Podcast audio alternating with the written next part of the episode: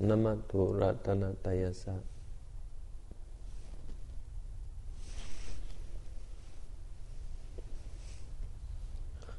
We're back again for our weekly Saturday night talk. And tonight I'd like to talk about goodness. This is what my talk is going to be about tonight. Because really, our meditation practice is all about bringing goodness into our hearts, bringing goodness into our lives, bringing goodness into who we are, making goodness a part of who we are. Goodness, I think, is something everyone wants. We understand it differently, but we all want goodness. Sometimes we, all we can understand is we want good things to come to us. But I think there are a lot of people out there who want goodness to be a part of who they are, as far as want to be good people, wanting to be uh, on the right track. So the Lord Buddha taught very specifically about goodness. This was a very important part of the Lord Buddha's teaching. Because we recognize when we make our mind pure, this is bringing about goodness in our in our lives, in our hearts. And it's taking out all of the badness, all of the bad, unwholesome things that we carry around with us that we don't want. Nobody wants badness. Nobody wants bad things. We all want goodness. We all want good things. the Lord Buddha specifically, he taught that uh, there are many, many things, uh, a great number of things which, which lead to goodness. And he gave a list of things that he called the Punya Kiriya Vatthu. Vatthu means the thing. Kiriya is uh, um, doing, and Punya means goodness, or merit, or it's translated in many many ways. It really means to make make your uh, to clean up your act or to purify oneself, to make yourself a better person, to develop oneself. So, the, but we translate it as goodness here. So it means these are things that are ways of doing good, ways of bringing about goodness. So you see, in Buddhism, it's all about what you do. You can't just sit around and wait for good things to come. This isn't the way we look at the world. In fact, when good things come to us, we tend to, uh, di- um, in, in, in the Buddhist tradition, we tend to play down the importance of good things when they come to us, when we get good things. Why? Because we understand that when we do good things, more good is going to come to us. So we put more, much more emphasis, emphasis on doing good than on getting good. And you, you, you see how this works. If you put emphasis on getting good, you end up getting less and less good as time goes by. Because you're not doing anything to deserve the good. But when you put emphasis on, do, on doing good, on creating good, bringing about goodness into your life, then good things come by themselves. You get more and more goodness, even though you're not focusing on the good things. So, what are these good things that we're talking about? There's lots of them. The basics are uh, generosity or charity, and morality, and meditation, mental development. These three are the basics of, of goodness. They're really the basic, the core of the Buddha's teaching, or what's one way of looking at what is the core of the Buddha's teaching. These are things which are goodness, they bring about goodness into one's life. Charity is something that brings about goodness into one's life when we're generous. Charity is something that is very important, very important in many religious traditions. Of course, you often see it being abused by religious people. This is true. Often you see people promoting charity just because they want things. You know? And promoting religious people promoting you to give them all your money and so on. But charity, in the in the right sense of the word, it means uh, being generous in all ways. When you eat, don't eat alone. Think of who you can share your food with. When you have whatever whatever possessions or belongings you have, you think of the people in need, and you, you give to them. Give something to, and you give to uh, institutions, give to schools, give to school children, give to charities. There are many charities out there that do good things for the world. But just being a generous person, this is something which brings goodness into our life. It makes people remember us. I think we can all think of someone who was very generous with us or with all the people around them. And when we think of that person, we think, think of that person with great happiness and great love and great respect, even admiration for that person. How open hearted and, and generous they were or are. And this is what happens when we are generous. People think of us in this way. It's the opposite of when we're stingy. You know, we think being stingy, we we don't we don't lose things. You know, we, we we get to keep the things we have. You wonder what's so good about giving. You you you end up losing everything, and it's it's of course not true. As you give and give, you, you everyone thinks well of you. When you need something, it's always there for you. You find you're richer than you, far richer than you were when you had all of the things to yourself.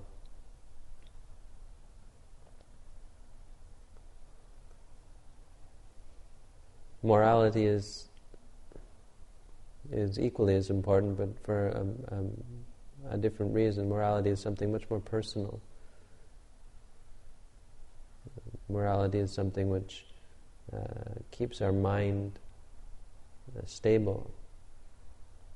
It keeps our mind from uh, getting caught up in uh, fear and worry and guilt and all of the things associated with doing doing evil deeds.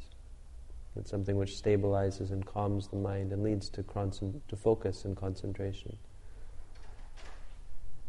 it's funny how we don't realize this. We wonder why we're so stressed and so on.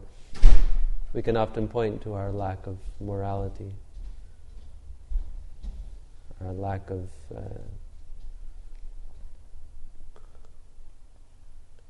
lack of of goodness in terms of giving up bad things, you know, not killing, not stealing, not cheating or lying, not taking drugs or alcohol. Just these basic things. I think most of us here are pretty good at this. This isn't this isn't one that generally has a lot of problem. We have a lot of problem with. But a lot of a lot of people in this world do have a problem with morality, and they don't realize the effect that it has on their lives. It's amazing how we don't understand uh, the negative effect and the, the, the debilitating effect this has on our spirituality. All of these things, how it it disturbs the mind takes away this state of uh, sobriety, you could say, which is so necessary for creating clear understanding of the world around us.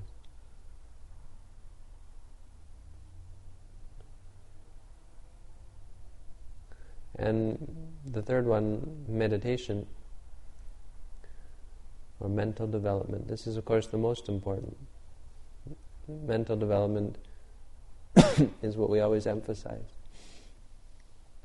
Because you can do all sorts of good deeds, you can be very generous and, and kind, and you can give up all sorts of bad deeds and be very moral and virtuous. But if it doesn't come from the heart, it really, in the end, it, it's it's fairly useless.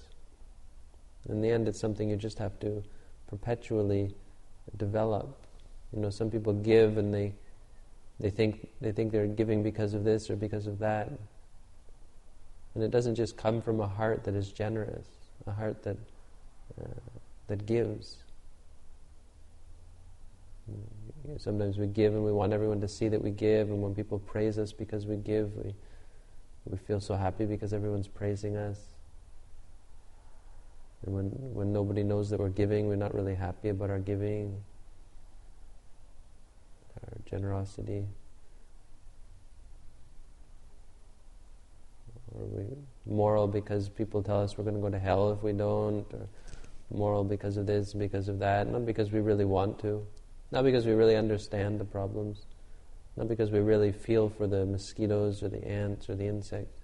We're just afraid. We're afraid because it's wrong. People tell us it's wrong. We don't really see how wrong it is to kill or to steal, or to cheat or to lie, to take drugs or alcohol.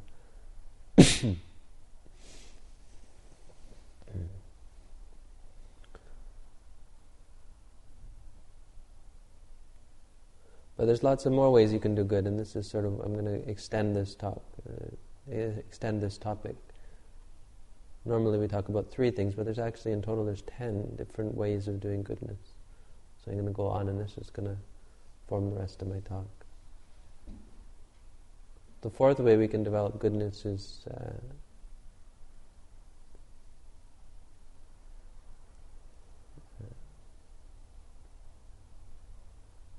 through helping other people do good deeds.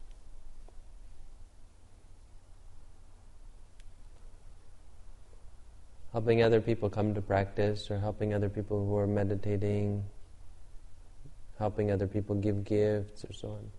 Helping other people become virtuous, helping other people do goodness. This is an extra way of, of, of doing good, is to help others. It's one thing for us to uh, for us to develop ourselves, but it goes hand in hand with helping other people. If we just try to develop ourselves, help ourselves, but we don't bring it into the lives of other people, we find it's really well, it's really an impossible thing to do. It, it, it doesn't work that you just help yourself and nobody else benefits. In the end, it infects the people around you, and you find that this is a part of what it m- means to be good part of what is the meaning of goodness is helping other people. In fact, I think it comes very naturally. I don't think there's any uh, any special work that needs to be done here. In fact, I think there's often too much work that goes on in terms of pulling other people in. I've had many people, and it's it's quite quite humorous. Uh, people bringing their husbands, bringing their children, bringing their parents, bringing this person, that person to come and practice with me and you look at the person who's who's dragging other people in, and they themselves are are, are stressed and uh, unmindful. They themselves are the ones that need the help. And it's always this way because once you practice yourself, if you've really gained benefits in the practice, you never pull other people in at all. You find they just follow you. You talk to them naturally and not pulling them in. You try to give them whatever you can, help them to understand things, help them to be better. But it just comes from the heart. It comes from your own experience. It doesn't come because you you need. See, this is a difference between faith and knowledge. That you can you can sort of notice when people just have faith. It's often very important for them to pull everybody else in because it's it's hard to keep that faith. you have to constantly work at it when you don't have any proof. The mind is constantly being invaded by doubts. But when other people are there affirming, reaffirming your faith, then it's a lot easier. So it's important to have this group. Uh, but in knowledge, it's not so important. You don't need other people to affirm. So you're not pulling people in, they're just coming by themselves. As you develop yourself, other people start to come by themselves. Maybe not so many, maybe there's just a few people around, but you find your friends and the people around you are, are people interested in, in meditation, interested in good things, just by their nature.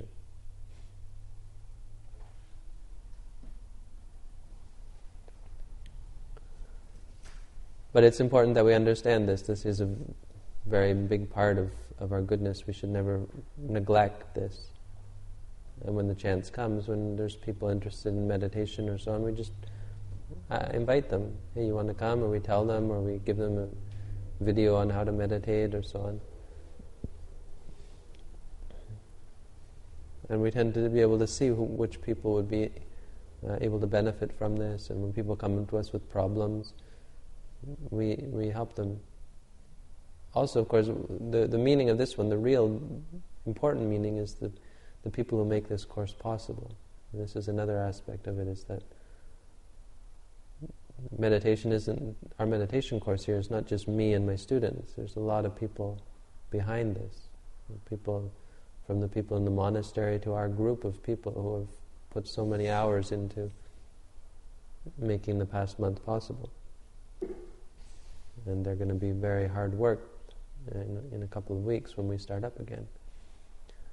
So this is a very important thing, something we, sh- we shouldn't overlook, and it's something that we should all take to heart and, and uh, try our best to, to help out and to do whatever we can to make the meditation course a success. This is number four. Number five is respect, being respectful, being humble. Humility is a goodness, is a type of goodness.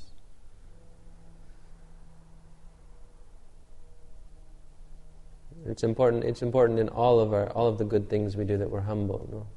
We don't put ourselves above other people. We don't say, uh, I'm Buddhist or I'm a Buddhist meditator, and so I'm. Being, I mean, this is this of course doesn't happen. As you meditate, you become very humble. it's humiliating, actually. You, you, realize what a what a terrible person you are in many ways. You know, oh, you're dragging yourself through the mud, really, seeing all the bad things you've done.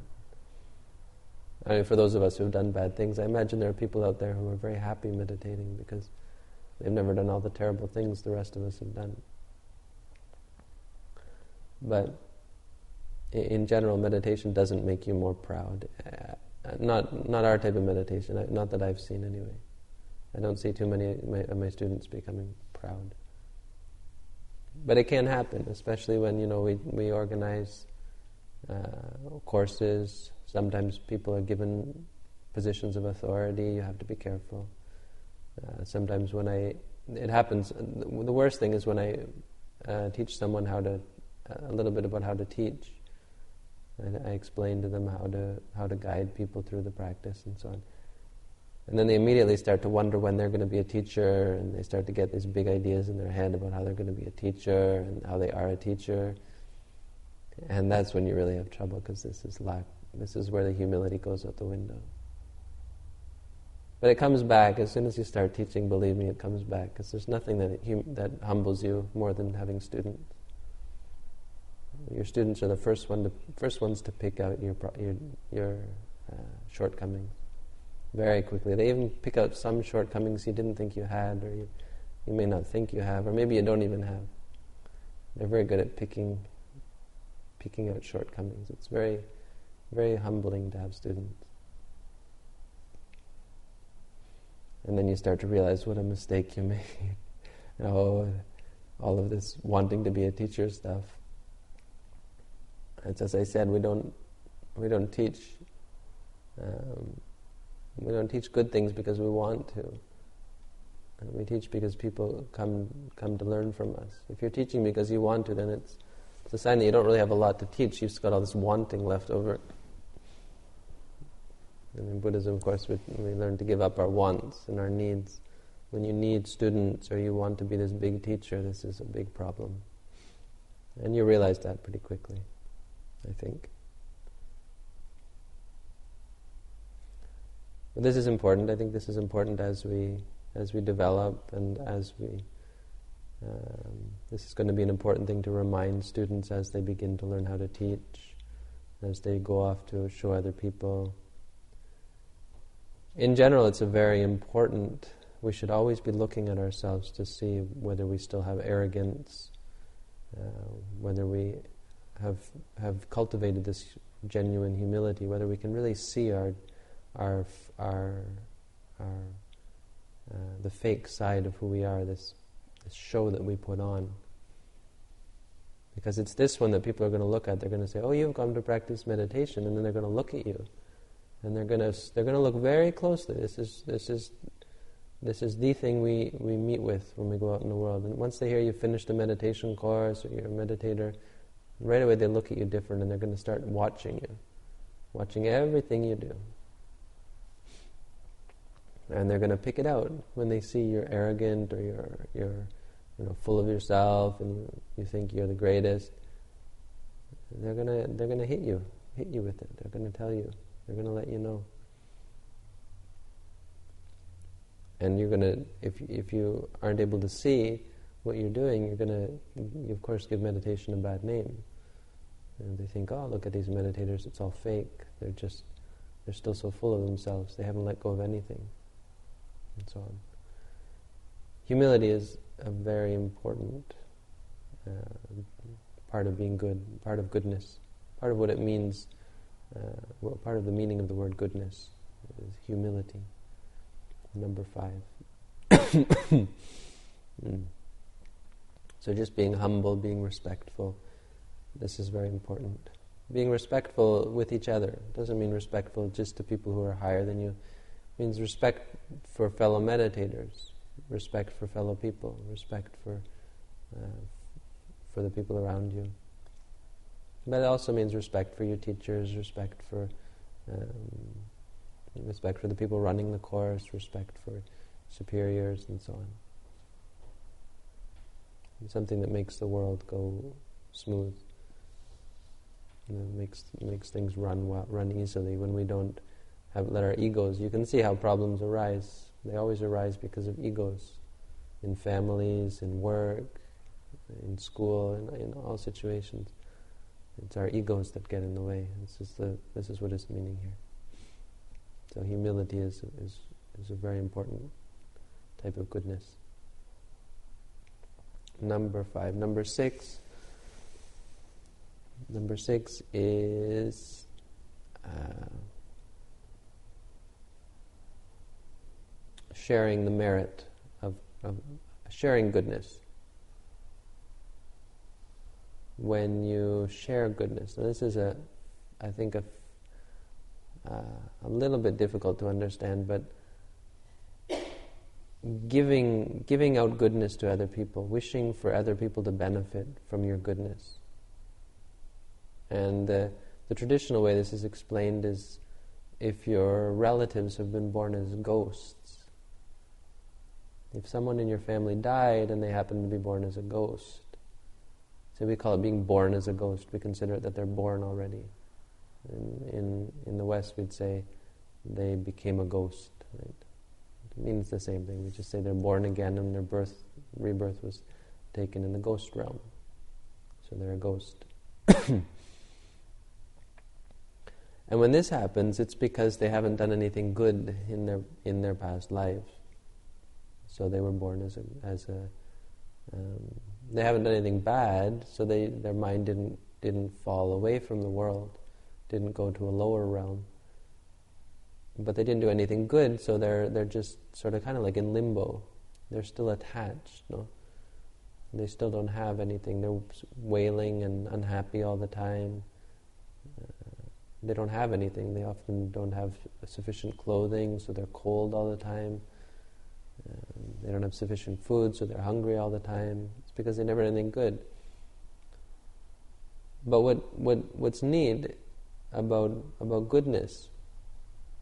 See how it works is when you dedicate the goodness to them, uh, they can they can come up and they can be they can these two go together. The next one is uh, rejoicing in other people's goodness. So when they rejoice in your goodness, they can. It's like they did the goodness as well. They did the good deed as well. Uh, the way this works is because goodness has to come from the mind. When you give something to someone, if your mind's not in it, it can't be considered goodness in Buddhism. It has no good effect on your on, your life uh, or on, on your mind. It doesn't make you a better person. It, it often doesn't bring about good results. If it's not from the heart, you know, people can tell when you give things and you're just giving out of out of courtesy or giving out of duty or so on. When you give from the heart, it's completely different. So you actually don't have to give anything to, to bring about goodness. And this is where this is the key. So this is how they they work it with ghosts. When you have ghosts around, you just do good deeds and dedicate it to them, and make sure they they're around and they know that you're dedicating it to them. And when they when they see that, they feel so happy. And I mean, if they do, and if they hold up their hands and say, uh, "Well done, well done, sadhu, sadhu," the idea is that they're to they get goodness out of that, and they're able to uh, lift themselves out of this this needy state of mind. They're able to let go and be be at peace with themselves. But it works for really anyone. Uh, I mean, dedicating merit to what we're talking about here is bringing about goodness in our li- in our lives, not bringing goodness specifically to other beings. It's goodness to dedicate things to other other people because it makes us feel good. It's respect for that person. It's gratitude when we dedicate things to our parents. You know, you, you know when we dedicate books to other people. Yeah, there's always in the front of the book to my mother, to my father, to this person, to my teacher, to this person, that person. Dedicating good deeds. When you do something and then dedicating it to the memory of someone. I always give this talk at funerals. I've given talks at a couple of funerals, and I always say that one of the most important things that we should do at a funeral when someone dies is do good deeds in their name. This is how we cope with the death of a person. Is we we want to do something. Well, we don't just sit around and cry we we do things whatever they did whatever good things they did we continue those good things. We do things in their name. It's a way of making us feel good. It's a way of bringing about goodness into our lives. It's a way of respecting other people. It's another important part of of society. And uh, you know if we look at all of these things in in one way we can look at them as being very important for a harmonious society these are ways of bringing about a good, uh, uh, harmonious way of living together. So this, this dedication to our our teachers and our our parents, and doing things in their name for them, and so on. Whenever we do good deeds, not just doing it for ourselves. This is one type of another type of goodness, and the next one that I mentioned already is um, rejoicing in other people's goodness. And this is, of course, very important. And it's this unique thing about Buddhism is that the, the karma is not the most important, the action is not the most important. Everyone says Buddhism teaches karma, and it's actually not really true. I've given this talk before. Um, karma, the action, is the least important part. The most important part is what your intention is. What do you mean by it? What do you what is what is what is going on in your mind when you do the action. So in Buddhism, you can step on an ant, and if you didn't know it was there, and if you weren't intending to step on it, you haven't done anything anything wrong. This is incidentally why Buddhists can get away with eating meat. You get away with it because there's nothing going on in your mind. You don't have this intention to kill. You know, the chewing is not an evil deed putting something in your mouth is not an evil deed. It, it, it, there has to be a cause. What's the cause? If your mind is not angry or, you know. In fact, there's a funny sort of take on this, and there's a, a vegetarian who says, It's not that I love it. I'm not a vegetarian because I love animals. I just hate vegetables. and me sitting there killing vegetables, right? Chewing on them. Yeah. And this is sort of how, how we have to look at it from a Buddhist point of view is that uh, it's what's going on in the mind. You can be a very bitter and terrible vegetarian. Hitler, Adolf Hitler was, Adolf Hitler was apparently a, a vegetarian. It, it's really meaningless. Uh, I mean, on one level, it's meaningless. On another level, I, I say we get away with it because often we go a little too far with it, where we want meat. And you see a lot of a lot of uh, Buddhists, at least in our tradition, really going heavy on the meat, thinking that somehow you know it's it's perfectly all right to to uh, buy all this meat and eat it, and it's really not. The Buddha was actually very critical of of any sort of attachment to eating meat. He gave it, it I think it was brilliant of him to say that eating meat is not wrong. I think it was something that's befuddled people up until this day. People still don't understand how the Buddha could have said that. But he made it very clear, and this is part of his brilliance, that it, meat isn't, isn't like other food. It doesn't come from a uh, non sentient life form. It comes from a sentient life form. It's something that should be treated with utmost care. And he said, any monk, you know, he only laid down rules like this for the monks. You know, pe- ordinary people can do whatever they want. It's not really uh, a big deal. But he said, any monk who eats meat, uh, who expresses desire for meat or eats meat, you know, w- wishing for meat, commits a, an offense. Any monk who doesn't consider carefully before they eat meat com- commits an offense, doesn't con- contemplate what this is that they're eating the point here is to, to make it clear in our mind. We're not, we're, not, we're not blind. We know this, there was a murder here, and, and uh, this is the, the, the, dead corpse of the murdered animal. But at the same time, we're not going to be, we're not going to be uh, confused and let ourselves get caught up in ideas of social justice or so on. And, you know, how to stop all this killing and how to I say that with a kind of a, a, mocking tone of voice. I don't mean to be so exactly mocking, but from a Buddhist point of view, you can't stop the killing. People kill uh, in a cycle. You know, you don't have to worry about the chickens being killed. You know, you have to worry about the guys killing the chickens because they're going to be the chickens being killed. It's like which came first, the killer or the chicken? they, they, they go in a cycle, like the chicken and the egg.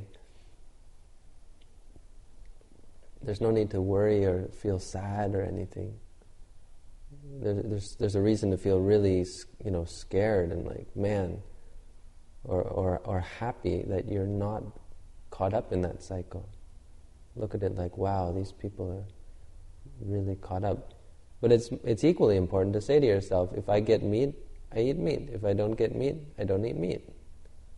And, and, and this is the problem that we have. We often have people who need meat, and Buddhists who, who, who need meat. And Mahasi Sayadaw was always very critical about this. He said, yes, yes, they can get away with it, get away with eating meat. He didn't eat meat, actually. He said, they can get away with eating meat. I can see how they can, they can get away with it.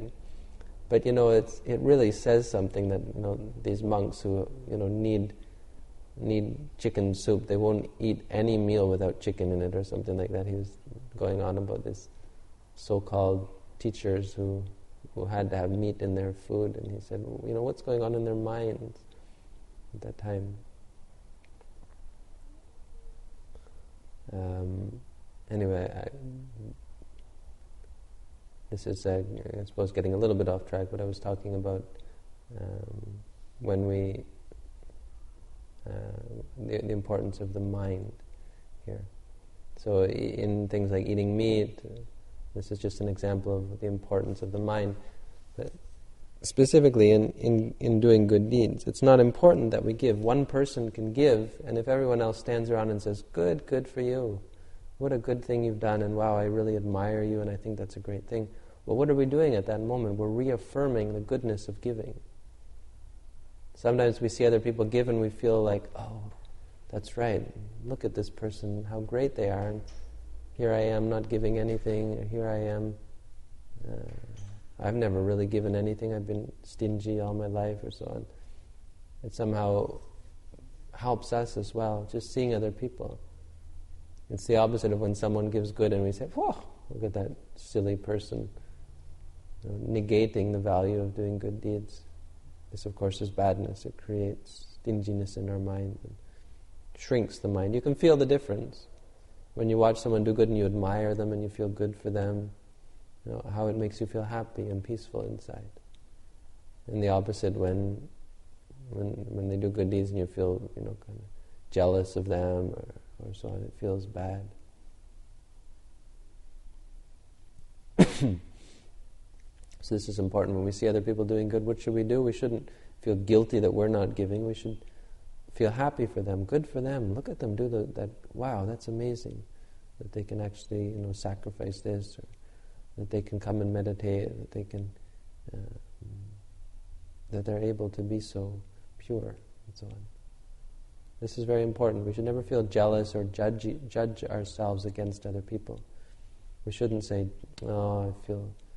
look at that person, how great they are, and, and here I am, nothing. We shouldn't think like that. We should feel very proud of that person, that such people exist in this world.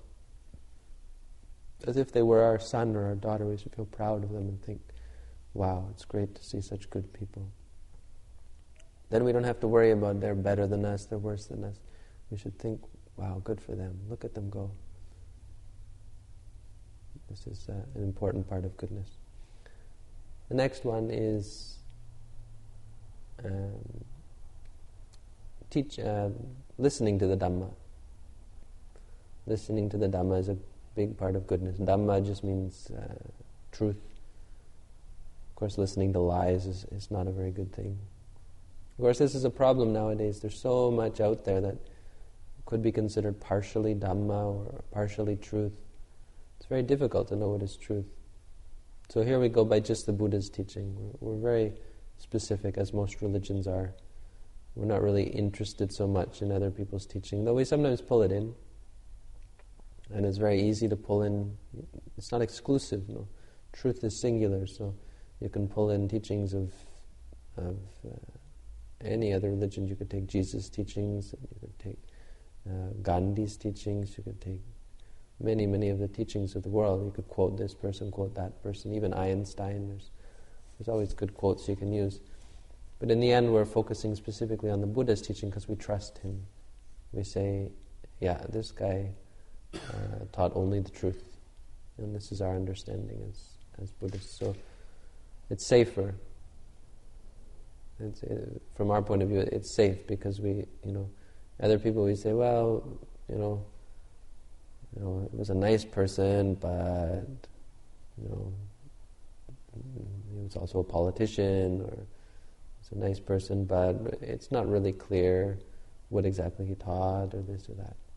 But with the Buddha, it's it's actually pretty clear. Forty-five years, we've got a lot of teachings, a whole bookshelf of them. And if you read through them, you really get a sense that this guy really knew what he was talking about. There's not much in there that's superfluous that's useless or that's off track. I mean, there's no sign that he was uh, in any way uh, confused. But he always understood people, and that the teachings he gave they really, they really work. And this is one of the amazing things of, of the Buddha's teachings. When you put it into practice, you just see results. I mean, it's it just works. There's no there's no ends or but about it. The only problem is if you don't do it. Is any anyone who comes to practice and you know just takes the chance to practice. We were just talking about this. It's it's hard to find people who don't benefit from it, unless their minds are all confused. You can see certain people that just aren't able to receive anything. But there's nothing of you know, practicing, practicing, and I don't see anything, nothing's happening, no benefit whatsoever. We don't get this. So this is why we take the Buddha's teaching, and what we mean here is listening to the Buddha's teaching, or listening to the truth. It doesn't have to be the Buddha teaching, but it just has to be someone talking about reality. And this is a very important part of good, of a very important type of goodness as well. Um, because it's what allows us to practice, it's what allows us to do good, it's what encourages us to do good.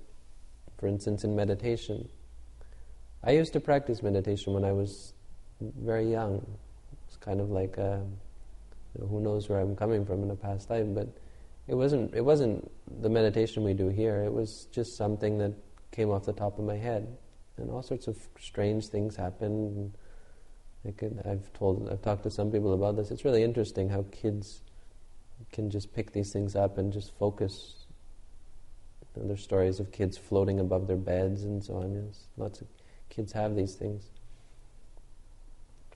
But but if you'd asked me, you know, how to practice this kind of the kind of meditation that we do here, where we're really looking at the problems in our life and anal- and coming to understand them and coming to see clearly about them.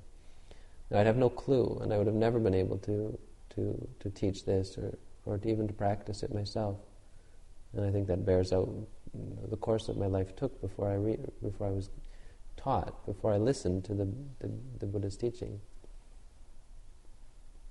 Because the, you know obviously these meditations that we practice they don't stop us from doing bad deeds. They don't have any connection with our with our everyday life. And so we can still get angry. We can still want for this or want for that.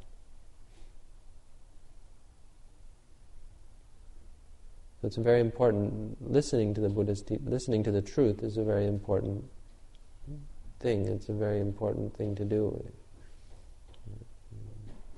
if we neglect this, it's very easy for us to to sort of lose our grasp on the on the spiritual life. This is why we we always come to practice. The people who are here, it's clear, even though we only have a few people, these are people who who understand this and see the need for you know getting more more of, a, of an understanding of of goodness. And it doesn't even matter who's teaching, really as long as we're listening to something uh, and it's in line with the Buddha's teaching. This is why I always like to just, you know, not just go on and on about my own teachings or what I think and so on. I, I follow after this tradition, you know, we, we just list things, you know, it's all Buddha's teaching, you take it or leave it. Then, then you're, not, you're not learning from me, you're learning from the Buddha. We try to explain things, but explain things very, uh, very cut and dry, this is it so that all you can all you take from here is information. You don't take my emotions and my problems and my uh, you don't take me with you. You just take the Buddha's teaching. This, uh, because this is what we're here for. This is it, it, it, this is what it means. It doesn't matter who's teaching.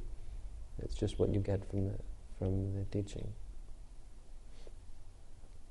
And so it's important because it allows us to then take it away in practice. This is number uh, number eight, no? Number eight is listening to the Dhamma. Number nine is teaching the Dhamma. And this is this is I've mentioned this already. This is also very uh, I think very important. I think it's often something we miss, we neglect. And we don't see enough teachers. And earlier my, in my talk, I was talking about how you know it's wrong to think yourself as a teacher. But there's a difference between thinking yourself a teacher and actually teaching people. Because you can teach people without being a teacher, right? And some teachers, they have nothing to teach. what I mean is, some people set themselves up as a teacher and say, I'm a teacher, and try to get lots of students and try to be rich and famous and so on. But they themselves have, have nothing inside. all of us, we have something inside. Anyone who comes to practice, you can know for yourself that you've gained something from the practice. You don't have to say to yourself, oh, I still have more practice to do, I shouldn't teach. This isn't right. Whatever you've gained from the practice, you can share with other people. And this is the truth. It, it, it, it doesn't uh, anyone who's finished, say, finished a foundation course or so on, it's very easy for them to then go out and just show people how to do the mindful prostration, do the walking, do the sitting, without any, any hesitation. And this is something we should be doing, something we might overlook sometimes. We should be doing it with anybody who asks. If someone asks, I remember in the beginning people asking me about the practice, and I didn't dare to show them. I, I was thinking about you know, you should come to Thailand with me or so on. Until finally uh, it, it hit me that, you know, it's really, you can just give it to them. I mean, what, what's what's better? You give them, you know, you give them nothing because they have no time to follow you to Thailand, follow you away to do the course, or or you give them something and, and maybe it's you know not perfect. Better to give them something. If you've gone through the the course, uh, there's no question in my mind that you you understand uh, at least the basics of how to practice. And as long as you don't go too far with the people, it's very, uh, very easy to give them something wonderful. I remember when I finally did start showing people how to practice, uh, there were two people who I ended up showing all the way through the whole course, even though I didn't really know how to teach at all. But I just gave them the technique, take it or leave it. And they took it, and it was just amazing the, the benefits they gained from it. it. It basically changed their life. Two people that I can remember. And to this day, they're still very strong meditators. I'm sure that that they haven't thrown it away. I can be sure. One of them, I know he goes to Thailand every year. The other one, I haven't kept in touch with lately, but uh, Anyway, the, the, the point is you, you'd be surprised the benefit you can give to people just by giving them the basics of, of how to meditate. You know, like teachings on, on the internet, videos on how to meditate that go up on the internet, how beneficial they are to people. You don't think like you're going to be famous or something. You just think, wow, this is, this is amazing, the goodness that comes from it. And this is the goodness that comes from teaching the Dhamma. It's very important. This is number nine. Number ten is uh, setting your view straight. This is a very specific type of uh, of goodness, but it sort of puts a cap on everything. That uh, the the qualifier for being a noble person is having right view. This is the first thing that, that we, we gain when we become, uh, as we practice when we're looking for nobility, when a person becomes noble, it's the attainment of perfect view. And of course, I gave a, a talk on on wrong view the other last week, I believe. So I'm not going to go into much detail about that, but here we call straightening one's view. The meaning here is that our understanding of things is all bent out of shape, and this this is the most important aspect of the Buddha's teaching. So we give it the the premier spot. And it, but it basically talks about med- it basically refers to meditation. So we're going back to the one of the earlier ones. But here specifically, the meaning is that the way we look at things. Now, I always talk about when we hear something, when someone's yelling at us, for instance. You know, ask yourself, why does it make us angry? When you hear a loud noise, why does it irritate us? It's really ridiculous that these things should have any power over us. You know, think about it. Why is this noise different from that noise? Why should it be that this one makes me happy and this one makes me unhappy? When, when they're just equally sound touching our ear. And we can come up with all sorts of answers, and of course, there are very good answers. It's clear that they, that, that they are different and they do have different impacts on us. But it's also clear that they don't have to. And so we, we, for instance, we don't want to suffer. We don't want to be bothered by all of these things that bother us. So then the question is, why do they still bother us? We don't want to get angry. Well, why do we still get angry? We don't want to be addicted. Well, then why are we still addicted? We don't want to be conceited. We don't want to be uh, opinionated and so jealous, stingy. We don't want any of these things. We don't want to be these things. Why are we still these things? This is what is meant by being bent out of shape. Our mind is not, it's like it's short circuiting. It's not wired properly. But here we're talking, we just, we put it simply, it's bent. And so what we're doing is we're straightening the mind. And how we do this, this is the noting that we use.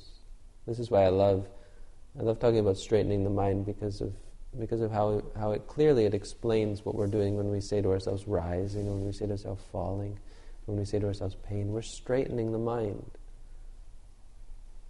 right? Because when we hear something, for instance, right away we like it, we don't like it. It's so many different things to us. Our mind is all bent out of shape by what we hear. When we say to ourselves, hearing, our mind is straight. Our mind is straight in line with the object,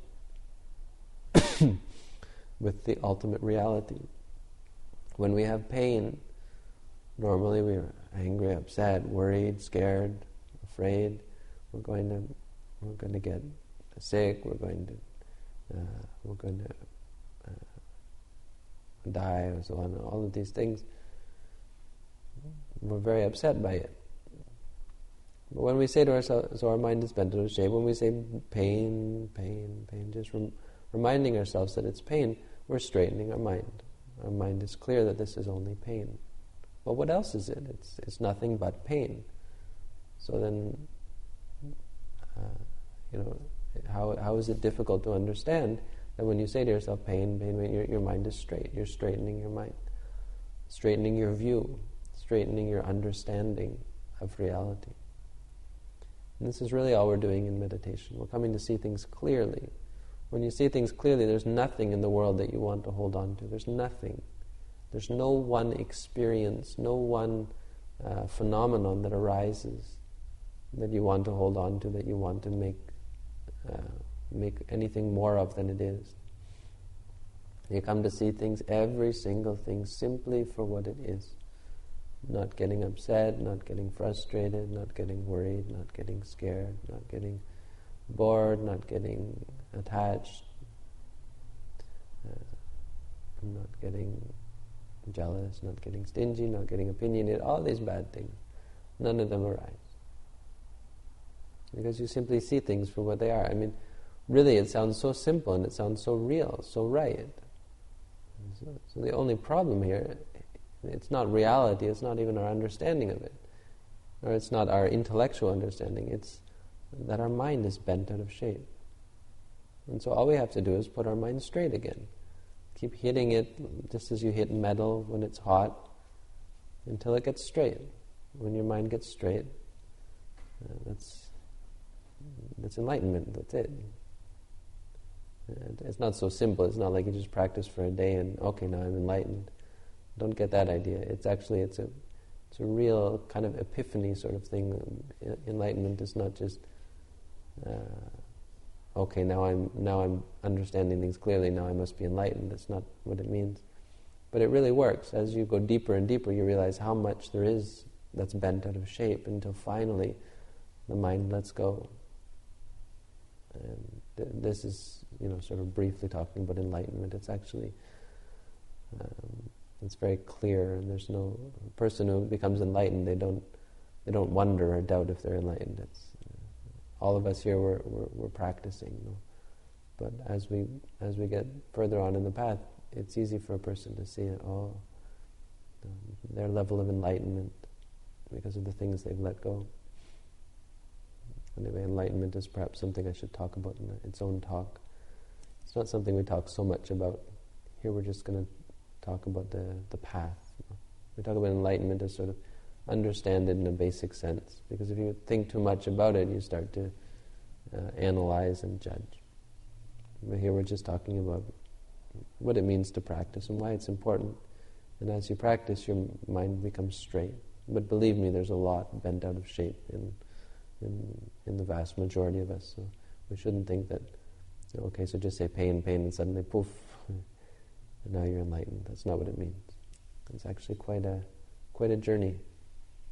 Yeah, but that's not something you have to take on on faith. You can see for yourself what a journey it is as you practice. It's actually quite uh, quite a journey. And so that's all I have to talk about tonight. That's about an hour, so I'll give it up there and let everyone get back to their lives. And hopefully you can take this and start to do more good, more good things in your life. The Lord Buddha said, Sukho punyasa ujjayo. Happiness is the accumulation of goodness. So this is uh, the, the, talk for tonight, and I wish for all of you to uh, be able to bring goodness into your life so that you're able to find true peace, happiness, and freedom from suffering. Thank you for coming, and have a good night.